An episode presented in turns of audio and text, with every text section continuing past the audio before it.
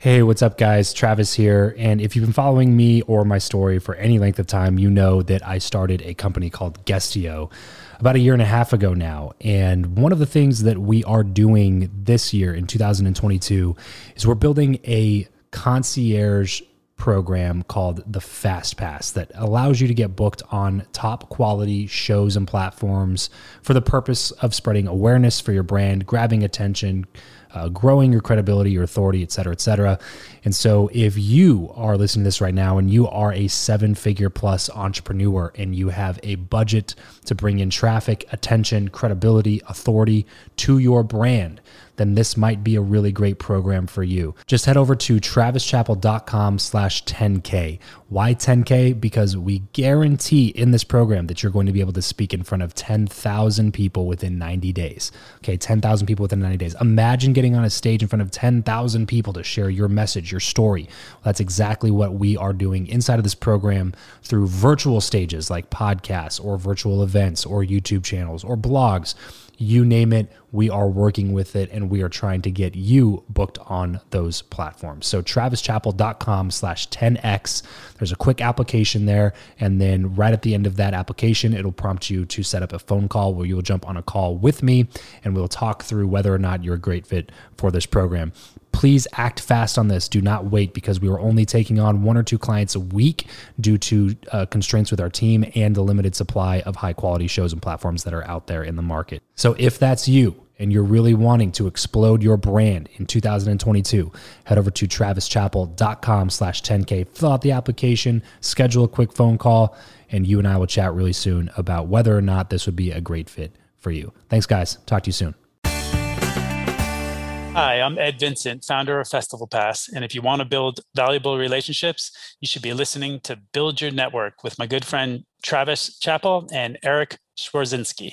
If you're tired of the old way of networking, the business cards, the awkward conversations, and the aggressive pitches, but you know how crucial your network is to your success in life, then you're in the right place.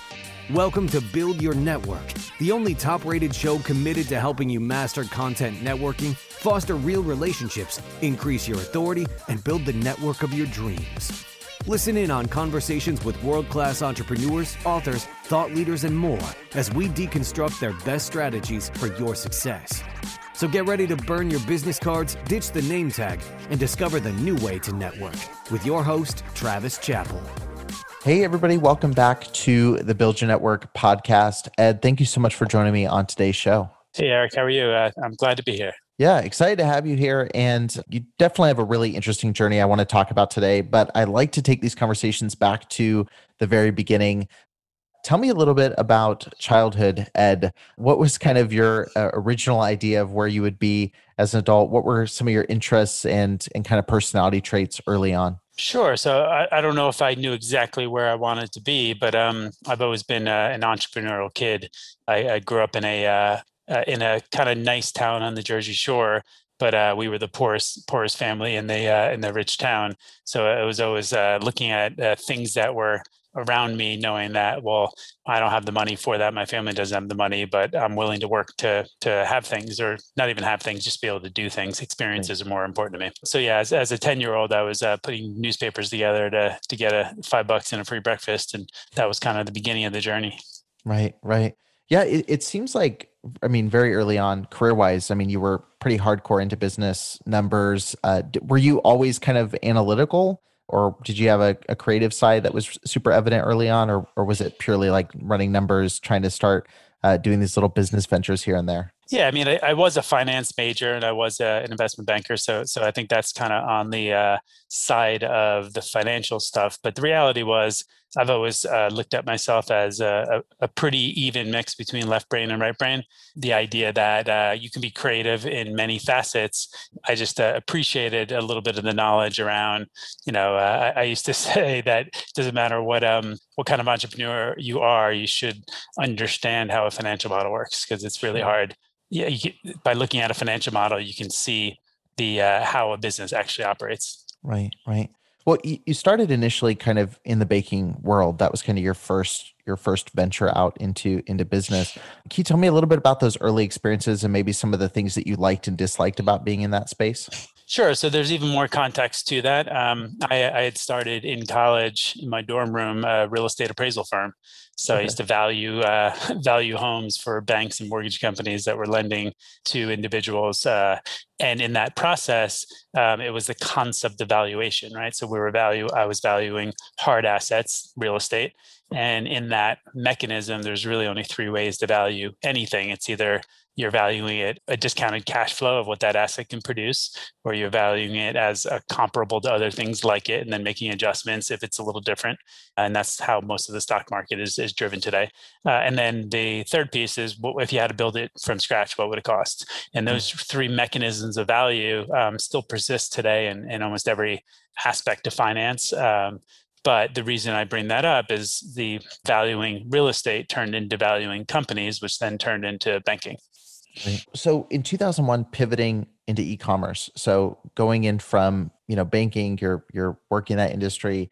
Sounded like you were very successful within that world. What was it that triggered you to exit that and go into kind of the e-commerce space? New Year's parties. Um, no, so and, and, what I mean that actually seriously is uh, my friend, uh, a good friend of mine, and I, we used to throw these uh, big parties and have a lot of mm-hmm. friends around. So for many years, we would throw big New Year's parties in New York City and you know, a couple down in the northern part of New Jersey and uh, and it was an epiphany in 1999 while I was a banker. We decided that hey, wow, we can actually take credit cards online yeah. to pay for New Year's tickets, as opposed to running all around the five boroughs of Manhattan trying to uh, collect cash from random people and giving them tickets. And that was kind of the epiphany. And uh, from that point in time, you know, being in banking, I, I, really do enjoy kind of the the overall finance world and community, and it's really helped me today looking at uh, structuring of investments and structuring of capital raising. But the reality was at the time, we I was always a service provider, uh, and I was helping other people mm. structure mm. and raise capital as an investment banker. But I really wanted to be the one running the company.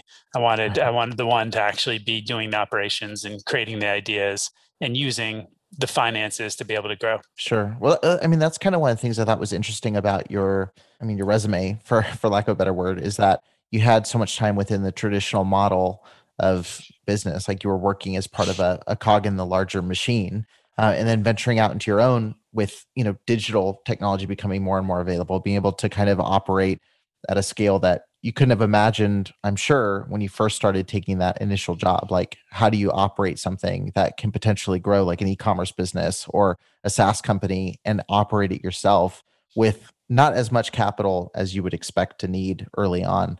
What, what was your first venture into that space? Was it purely just doing those parties, or was there, did you start uh, very early, like kind of pushing into a product and, and trying to make that your your main source of income? Yeah, no. So so uh, there was a point in time while I was at the bank that I decided to leave, and uh, and that's when we launched. Um, uh, the, my partner and I, the one who we used to throw the New Year's parties with, um, we launched something called CityStuff.com. That was mm. the hmm. first uh, first e-commerce company, um, and that was in the classic internet 1.0 days of you know New York City and California, and um, it was pre Google, pre Facebook, uh, and it was just fascinating to be in a place where uh, you actually had to build all of the uh, software yourselves. So you know it was a lot more expensive to build an e-commerce platform, you know, in the in the millions as opposed to you know now you could pull Shopify off off the shelf and yeah. and start an e-commerce business tomorrow. The lack of like saturation because now it seems like everybody has a Shopify store. Everybody's got some kind of online at least merch. They're selling t-shirts or something.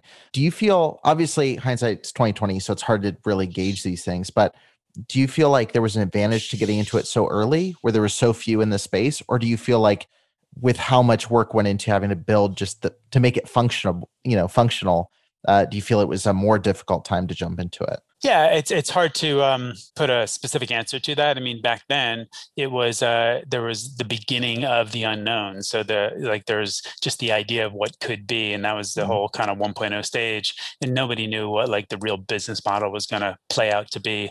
And and uh, if you look back in history, you realize that there were a bunch of companies that didn't have business models that yeah. uh, got funding But uh, what made it much easier uh, today is to be able to have a concept and idea and test it. With right. you know, with fifty thousand dollars, you can be out there testing a, a, product, a concept. You know, social media and uh, finding an audience didn't exist back back then. It was all about advertising. You needed millions of dollars of advertising to tell people what your .com was, so they could actually arrive at your page. There was no such thing as search engines. Yeah, it's it's crazy thinking to a time where it's the wild wild west of of marketing and like having to manage that balance between the physical marketing the online marketing and it is it's it's i was talking to somebody earlier today on a on an interview and i was saying it's crazy that the people sitting in classrooms it's the reason i love talking back to childhood people sit in classrooms thinking about what they want to be when they grow up and most of those jobs now didn't exist when they were sitting in that kindergarten classroom it's a exactly. totally new frontier just from where you're talking about starting to now where every, you know, 17, 18 year old I know who has any kind of business sense is starting Shopify stores and drop shipping from China. And it's like, it, it's crazy. It, it's just unbelievable that that's the, that's the position we're in. I have to ask you this, and this is a question I heard you mention, mention this on a show, and I have to ask because I'm I'm morbidly curious about it. Sure. Um, part of your career that stands out to me is you spent some time doing data for MoviePass. And when I first looked at your current company, in my mind, I thought, oh, it looks like MoviePass. It was like very similar in the kind of core concept of of what it is but you you worked with the data for MoviePass for for a while. And how, how long was that period? Was it was it a fairly short period or was it was it fairly long running? So there's two things. So the uh, the core business model between MoviePass and festival pass is uh, very very very different. So i'm happy to dive into that yeah. and share that. So i, I want to make that crystal clear because it's a MoviePass while very interesting of a of a product market fit had some flaws in the business model. But uh I was there for eight, about 18 months. Um, mm-hmm. I had a data company that I founded called Predict Analytics that was uh, about a five for four or five year company. Uh, and during that time, MoviePass found me and my company because of a lot of the work we'd done for a lot of big television and film companies. So we were working with A&E networks and AMC networks and Screen Vision and lots of these other big companies. Um, and they saw that we had an expertise in really understanding consumer data in the entertainment space. So they needed, as they were growing, growing so rapidly. Um, and uh, by the time I joined them, I was a uh, I joined them through my company. So they hired hired my company and then actually asked me to come in as their chief data officer on an interim basis. And uh, it was fascinating. You know, they had grown from 20,000 subscribers to three and a half million in less than a year and now had all this data with three and a half million subscribers and needed a strategy on well what do we do with this data? How do we how do we not only have data governance but then how do we ensure we're monetizing the data and not necessarily monetizing it through selling it but utilizing it to uh, to grow the business model? Right right. Yeah it, it's it's fascinating me because MoviePass feels i mean i've joked with with some friends like i'd love an aaron sorkin script and get a movie made about you know MoviePass like we got a social network or something like that. It, would be an interesting interesting journey. But i was curious from your perspective you're sitting there with the data you're looking at information. Like when MoviePass came out i was sitting there going uh, this seems too good to be true you know and that's kind of everybody's reaction. That's why they gained you know as many subscribers as they did in a short period of time. When you first sat down and looked at the company did you have in your mind these red flags of this is not going to work. This is this is too good to be true. This isn't going to function. Or was there a path that where that company and that model nine dollars a month to go see unlimited movies could have worked for them yeah, so there there was a very solvable path to success, okay. and you know if, if I if I can think back without naming names or or individual people, most of the management team were very highly skilled, successful people, and many agreed on the path for success. And uh, I'm pretty sure today, if it had been implemented upon recommendation, and I was one of the recommenders, um, that MoviePass still would. Well, COVID could have hurt it, but yeah, but uh, yeah. but outside of COVID, um, it, it could have had a sustainable business. And and the truth is, is at the time, trying to remember the actual numbers, but the, the large majority of people that were ever canceling the service would have been happy to pay more money. And many of the people would have been happy to be limited on the number of films they could see in a month. The problem was is that uh, it just there wasn't some buy-in from certain levels of management of the difference between growth at all costs versus um, building a sustainable business model. And that there's a lot of underlying issues sure. with with any kind of subscription model where you don't control the gross margin. Yeah. Was that kind of the the nail in the coffin you feel like was just the the unwillingness to adjust the pricing or put restrictions on the subscription I do. I mean, at the end of the day, when when a lot of it inspired uh, what we were doing here at Festival Pass is uh, I promised myself I would never build a business where when I asked people to do more of what I originally brought them to the platform to do, that then I would lose money the idea in in the movie pass days is you know over 70% of the individuals weren't getting value and about 25% were getting too much value so it was right. really a, a, a, it was a pendulum shift where it it was very difficult to keep people happy when most were not getting value, but only the select few were, you know, effectively um, abusing the system, if you will. But sure. the model shouldn't be in a position where that's allowed you know one of the core differences with what we've done and many companies out there have learned not many but a few have learned um, how to how to fix that. If i don't know if you're familiar with classpass as, as a company. Yeah i looked into uh, them a little bit after i'd heard you you you had compared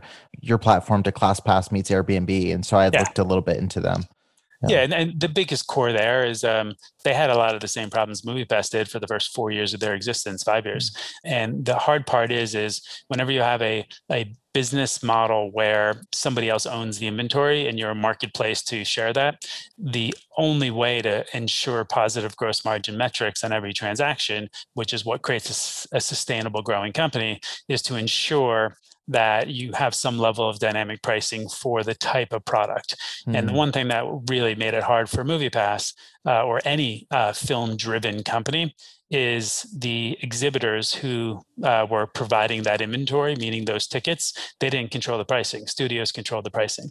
So you could, you know, you can go to a, a movie at, at noon you know, at, at uh, an empty theater, pay $15 in New York City, or you can go Friday night at eight o'clock and pay fifteen dollars in New York City.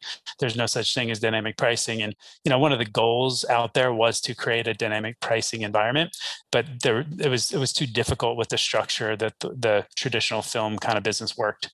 Um, vastly different in what ClassPass built, vastly different in what we're doing in live events. And you know the good news is is there's a huge opportunity out there to build a sustainable long term model that is good for the consumer and good for the business.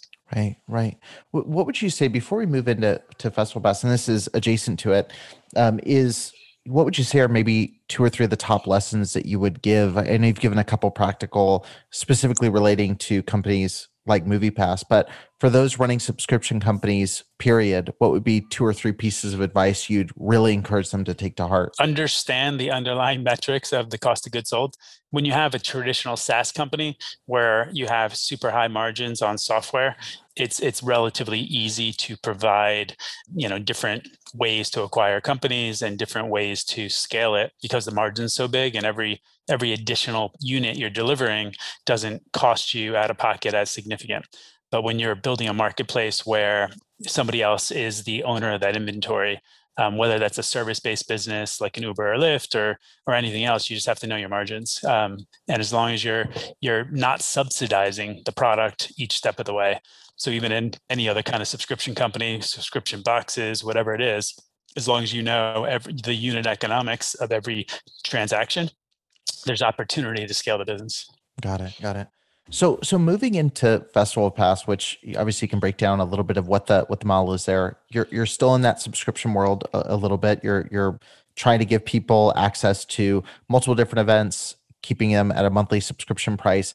Tell me a little bit about how that came about and kind of what the what the model is there. Yeah, so back to the context of my entire kind of uh, entrepreneurial career is I feel that each stage of of the career led to the why today, mm. and uh, and you know, and that's why I think I'm the perfect person to kind of build this company at this time. So going back to after that e-commerce company I mentioned, the next company I built was a, an experiential marketing company, about a 70 person agency where we would bring big brands to very big events. We helped build film festivals and, and large music events we'd bring, bring brands to. It, it made me fall in love with the concept of what it really means to be in a, a, unique experience that only happens once and that's what live events really are that mm-hmm. that whatever that event is whether it's a food and wine event or a broadway show or a sporting event it only happens at that one moment um, a little different than things like you know TV or film that can be watched over and over and over again. It's a different experience. Not to not to say that seeing a movie in the theater isn't also a unique experience because that collection of people in the seats will never actually be in that same room again for that same movie. Anyway, that all being said, I really fell in love with live events. Fast forward to having a SaaS based business. I started really appreciating the concept of recurring revenue to be able to understand how it makes it easier to predict future outcomes when you have um, the knowledge of, of uh, standardized um, subscription based revenue. Uh, and then moving forward to that, I built Predict Analytics, which was a big data company around entertainment. And it really allowed me to understand how data is so important in being able to build a company to create a recommendation engine that makes the consumer experience much better but also be able to use data to predict outcomes so when i when i look at the experiential side of understanding events the reoccurring recurring business model and then understanding how data drives it all and then obviously having the experience at moviepass gave me a very good perspective on what to do and what not to do in a right. subscription entertainment product that all led me to what we're building today and I, I can go on and on. It's a yeah. it's a it's a huge global um, uh, opportunity. There's a 200 billion dollar market, so uh, it's it's even 20x the size of the film market. Right, right, yeah, and, and like like you mentioned with Movie Pass, it's a perfect learning experience to get to see what went wrong, and you know, you got to see firsthand probably more than most people. You got to see from the ground up, like where things kind of kind of taking a taking a wrong turn, and you know with Festival Pass, uh, for someone who's on the consumer side of it, and I definitely want to get some more on the business side. For sure. someone who's a consumer, what could they expect from taking advantage of Festival Pass, and, and what benefits is it bringing to them?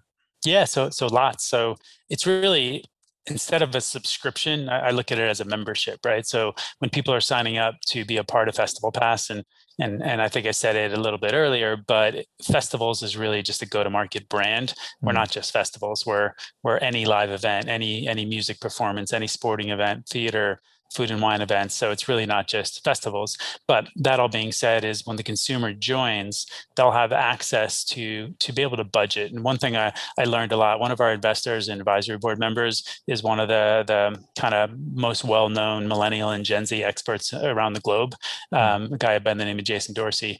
And uh, and he sees it on a daily basis of how millennials and how Gen Zs tend to like to budget uh, their life, how they like to mm. live through experiences like okay, I know my rent costs X, my food costs are X, my um, you know entertainment costs are X, and the ability to kind of manage their life through that budgeting. Um, that really helps uh, in a situation like ours because what we're trying to do is try to allow individuals to commit. If they're going to budget ninety nine dollars a month to go to live events, they should do so with us because then they can choose how they spend that money. So some of the benefits of doing so is one um, just the the pure recommendation engine that we've built that enables people to discover things that that are really cool. Um, one of the things I did learn at MoviePass was once somebody's already committed to coming to a platform, they'll discover things that they traditionally wouldn't see in in the outside media.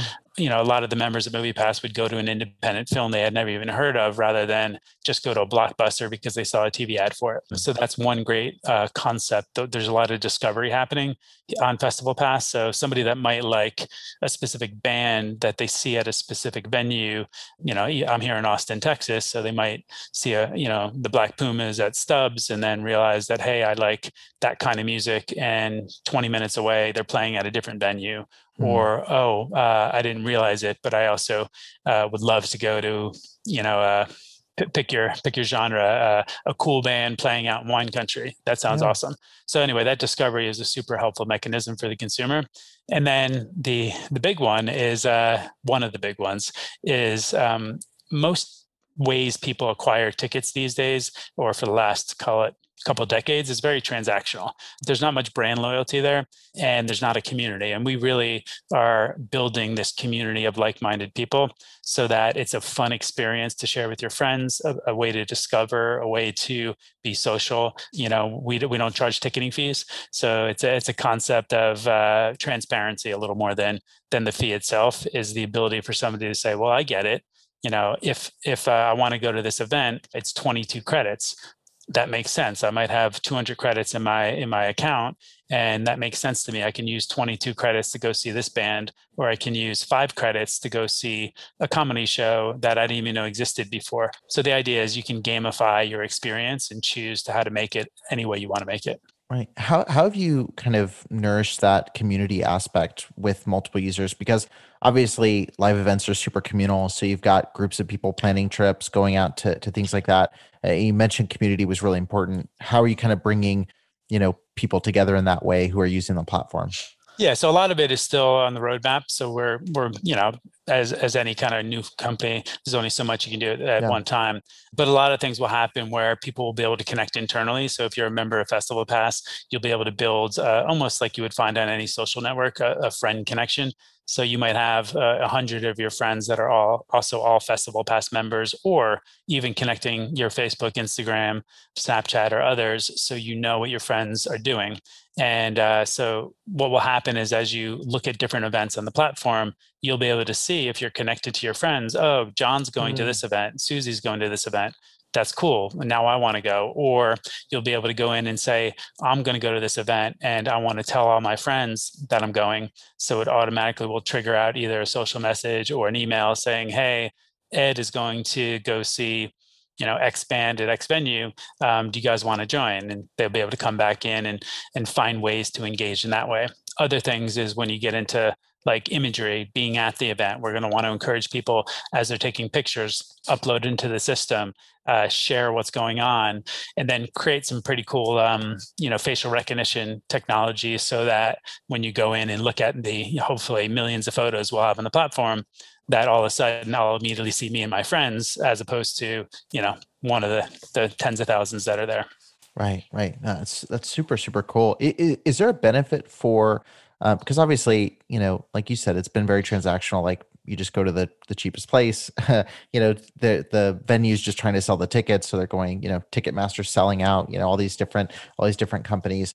Is there a benefit for venues claiming you know they're like a musician you know being available on the platform or uh, a venue really using festival pass to be their main kind of ticket uh, seller for them yeah so there's two, two, two pieces there because they're two different questions. So if you think of it as the venue the one thing we're not trying to do is we're not trying to displace primary ticketing companies. Mm-hmm. um, you know they they have relationships and those go deep and there's yeah. a function for it. So whether it's Ticketmaster or anybody else that's a primary ticketer, what we want to do is we're building this place where we're, where hopefully we'll have millions of members that is a really a marketing channel for a lot of these venues. So the ability to gain access to a, a high frequency, highly motivated social group of people in order to get more people to discover their events and their products. So so uh, it's important to kind of make that distinction is we're mm. not trying to be the full ticketer of an event but if i can sell 5 to 10% of uh, or when i say sell if i can make available to my members 5 or 10% of a show um, and that helps the venue fill the seats for that show. Fantastic. The other thing that a lot of the venues tend to like and uh, venues and event producers is um, none of them want to ever discount tickets. So the idea that um, you know i'm, I'm going to have a show and i have a thousand tickets to sell and maybe it's a week out from the show and i've only sold 500 there are other ways traditionally people have gone about uh, filling seats by by discounting through Groupon or other other uh, places where they can do so. The problem with that is you create this concept where people can just go in and Google the ticket and find out they can get it for 40% less than Groupon rather than going direct to buy the, the ticket at 100% because we're a membership organization and because we're a credit based currency, there's really no direct concept of discounting.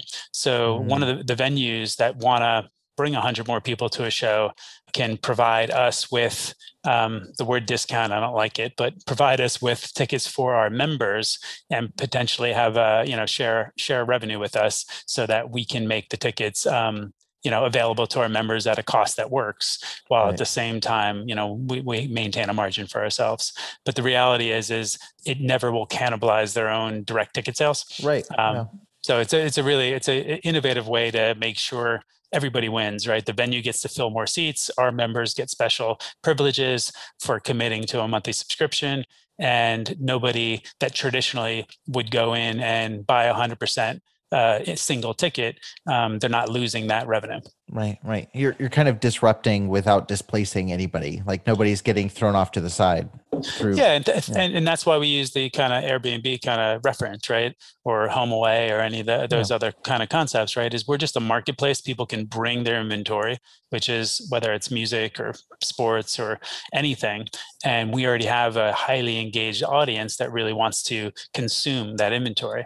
So we're just a place where people can a centralized place. We can find tickets from hundreds of different primary ticketers, thousands of different venues, you know, dozens of different genres, and it's all in one place. And we're packaging it for our members in a very social, frictionless, consumable way. So they'll do more of it. Yeah, that's awesome. This episode of the show is brought to you by Indeed. We are driven by the search for better. But when it comes to hiring, the best way to search for a candidate is not to search at all, it's to match and match with Indeed. If you need to hire, you need this platform, guys. I'm telling you, Indeed is your matching and hiring platform with over 350 million global monthly visitors, according to Indeed data, and a matching engine that helps you find quality candidates fast. Ditch the busy work and use Indeed for scheduling, screening, and messaging candidates so you can connect with those people even faster. And it doesn't just help you hire faster. In fact, 93% of employers agree that Indeed delivers the highest quality matches compared to other job sites, according to a recent Indeed survey. And look, guys, one of the things that I wish I would have used Indeed for is this matching service. You can search and search and search and search and search all day long, but to actually be presented with quality candidates, like like like hiring a a recruiter for you that's presenting people that has actually done the work to vet them and uh, bring quality people in front of you that work by itself is uh, the fact that it's done by a software instead of like a team of high quality recruiters is is pretty insane. So they leverage over 140 million qualifications and preferences every single day, which is why Indeed's matching engine is the best one that you can use. It's constantly learning from your own preferences. So the more you use it, the better it gets at doing the job for you. Join more than 3.5 million businesses worldwide that use Indeed to hire talent fast. And listeners of this show will get a $75 sponsored job credit to get your jobs more visibility over at indeed.com slash Travis. Just go to indeed.com slash Travis right now and support this show by saying you heard about Indeed here on the podcast. Indeed.com slash Travis. Terms and conditions apply. If you need to hire, you need Indeed. Well, I, I definitely want to talk a little bit about networking because the show is called Build Your Network, and uh, sure. I know I know you've talked a little bit about how relationships helped really guide the initial uh, ventures in your career. I'm, I'm curious. We ask this question to everybody who comes on the show. Do you believe that who you know or what you know is more important, and why? Yeah, I mean, I would say it is who you know, but the who you know just is it gets you through the door. Hmm. And the what you know is is what allows the who you know to support you. Hmm. That makes any sense. So everybody, if you have access to people that trust you and that want to empower you to succeed, then then the who you know really helps. Um, and we've seen it in our own um, kind of world, right? We we've been lucky through relationships to have an amazing group of investors. You know, not huge, but some are some are smaller investors, but very influential. We we have you know professional athletes that are investors we have entrepreneurs that have sold companies for billions of dollars that are investors you know as i mentioned before we have the the global guru and millennial and gen z as an investor we have the ceo of alamo drafthouse film company as an investor wow. so all these people really they're they're wonderful people that believe in the business model and hopefully also believe in the, my ability to, to move it forward so it, the who you know gets easier once once you have a, an idea and a track record that makes it more powerful. Right, right. What what would you say to somebody who is reaching out to somebody? Because we have we have a lot of people in our in our listenership that have SaaS companies, they have startups, and they're reaching out to investors who are on these crazy levels, seem almost unattainable, and you know they're coming in with value and and what they know, but they're reaching out to people who have an immense you know an event, immense amount of knowledge within the business space. How do you, from your experience, how do you present yourself correctly to people that you're reaching out to? How do you bring value to somebody uh, who is working at, at such a high level? You mean in terms of like seeking somebody to be an advisor or an investor? Right, right. Yeah, I mean, I think part of it is just doing your homework, right? The the having the ability to know why.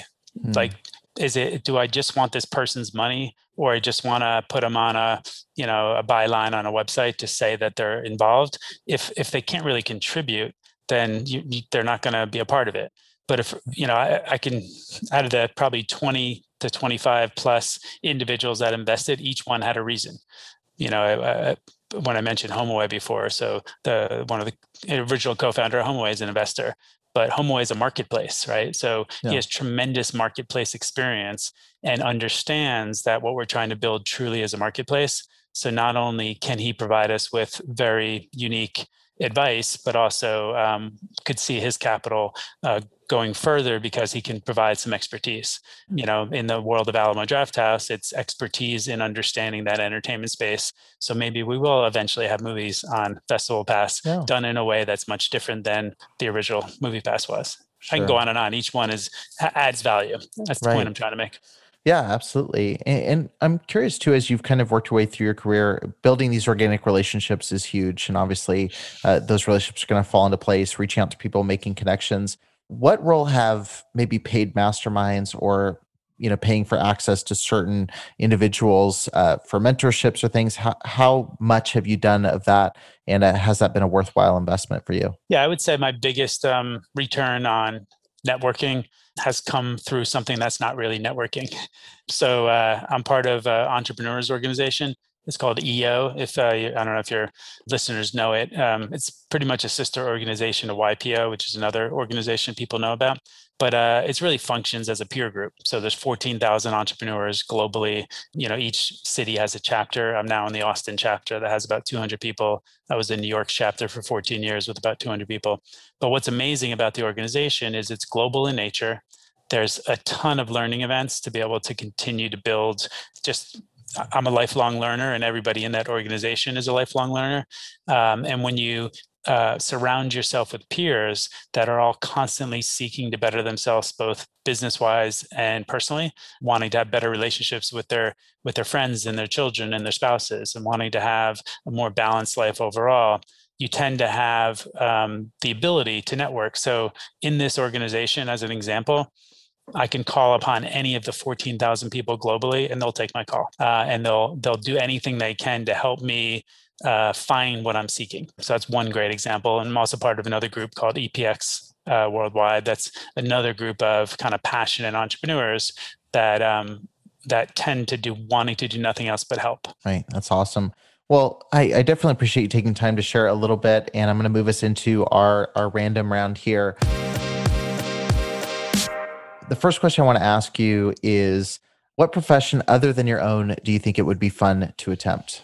I would say the one thing I always wanted to do uh, and never had an opportunity to is uh, to work in the travel sector on mm. some kind of uh, like thing like a yacht or a uh, cruise ship or you know some some amazing far off place where I spent you know a few years in let's say Bali you know at some kind of resort and trying to understand the different cultures. Right, right if you could sit on a park bench with anybody past or present and ask them anything for an hour who would it be and why? Rudyard kipling mm. um, who is a author um, literary poet.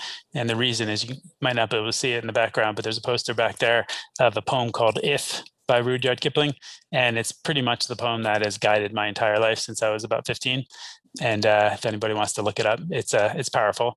But uh, you know it's it's it's it's advice, if you will. Advice is the wrong word. It's a share that worked in the 1800s when he wrote it, and it's a share that works today. And it's things like if you hold your head about you when all around you are losing theirs and blaming it on you, if you can look at triumph and disaster and treat the two imposters just the same. So it's it's really mm-hmm. kind of life lessons. So that's the that's the guy I would like to sit next to. How do you like to learn best? Is it through books, audiobooks, uh, podcasts, videos? What's your favorite way to consume educational content? Yeah, my favorite way, which isn't always accessible all the time, is um, speakers, speakers events. Hmm. A lot of our EO group, um, we bring in some of the best speakers in the globe to come in, and I spent three years um, at a program at MIT where we just the whole program is three to four speakers a day for a week straight. And basically they're some of the best professors some of the best authors. To me that's the context that is the best way to learn. But coming out of that then uh, most of them wrote books. So books tends to be the, the second best for me. Right right. Can you give me a glimpse of your morning routine? Sure. You know everybody used to say you know early risers get the worm. Uh, that's not me I'm usually uh, up by 7:30 or 8. Get a coffee, go work out. Usually don't. I, I, look at emails while I'm having coffee before I work out, and then uh, and then come back and by around 9:30, 10 a.m. kind of start the day. Have meeting after meeting. Obviously, Zoom through the through COVID is a little different than a lot of the in-persons that are beginning to happen. But yeah, and then just work through the uh, work through the evening on various projects, and then uh, you know go out have a nice dinner, glass of wine, do you have a go-to pump-up song to start your day with? No, but uh, I have three daughters, so it's always a joke. They used to always get mad when I wanted to wake them up in the morning, and and I'd either have uh, "It's Going to Be a Good Day" by by Nappy Roots. I don't know if you know the song, and then uh, just you know, it's, it's usually those morning songs like uh, yeah. you know, oh, it's, it's it's oh, what a beautiful morning from Oklahoma. That's a little aging me from. Uh, That's funny. What is something that you're not very good at? there's a, a difference between not being capable and not enjoying. So I do believe that I'm capable of most things, but the more I enjoy things, I tend to, uh, it's easier for me and therefore I, I succeed and, and, are better at it the things I like the least, which are the things that are more challenging, is just pure operational aspects of a hmm. business. Mm. So um, the context of paperwork, the context of you know filling out HR forms, and um, you know going through the classic process of pure operations. Um, And I know other people love it, so I, would rather uh, you know hire in where we're going to have a, a, new person join us in, in the next month or so that's going to come on the leadership team to to really drive a lot of those operations. Gotcha. What is one place online where people can connect with you the most yeah, I mean, from a business perspective, mostly uh, LinkedIn is usually the place where I'll post, uh, you know, any kind of thing related to business or podcasts like this or or other yeah. stuff like that. Um, you know, I'm also on all the other social channels. It's it's fascinating how each one becomes their own mechanism. So mm-hmm. like for instagram personally it's really just me and my kids and uh, my friends that my close friends. On facebook it started that way but then uh, after i've met so many business people globally and entrepreneurs that tend to use facebook often it's, it's fascinating how uh, globally people use facebook for business more so than i think they do uh, here in the us so i've kind of given into it and I have tons of business friends on Facebook. yeah. And for the company, what's the best place for people to find out more about what you guys are offering, check it out for themselves, either as a consumer or as somebody who's interested in kind of checking out the business model? Yeah, across the board. So um, we have uh, festivalpass.com is the easiest way to actually see the product and what, what we're building. Um, we're on Instagram, we're on Facebook, we're we just started to be on TikTok a couple months ago, so we're testing that out.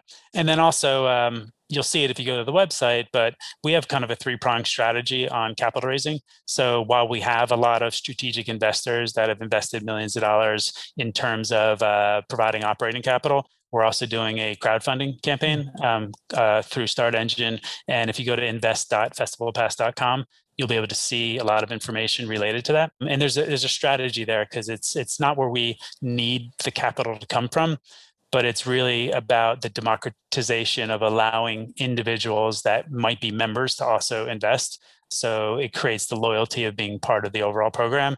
And I've always wanted to have the retail consumer be able to participate early on. So when we are the next Airbnb at 100 million evaluate, uh, 100 billion evaluation, that they didn't have to wait until we went public in, in order to jump in. So invest.festivalpass.com is a good way to learn about us and can invest as little as $216. Awesome. Awesome. Well, thank you so much, Ed, for joining me on the show. I really appreciate it. And you brought a ton of value to the audience. I appreciate that, Eric. Thanks. It's great to be here. That's it for this episode. If you want to connect with Travis and other like-minded people who also listen to the show, then you're going to want to head over to travischappell.com slash group to join his free Facebook group, Podcast to Profit. Travis will see you there. And remember to leave every relationship better than you found it.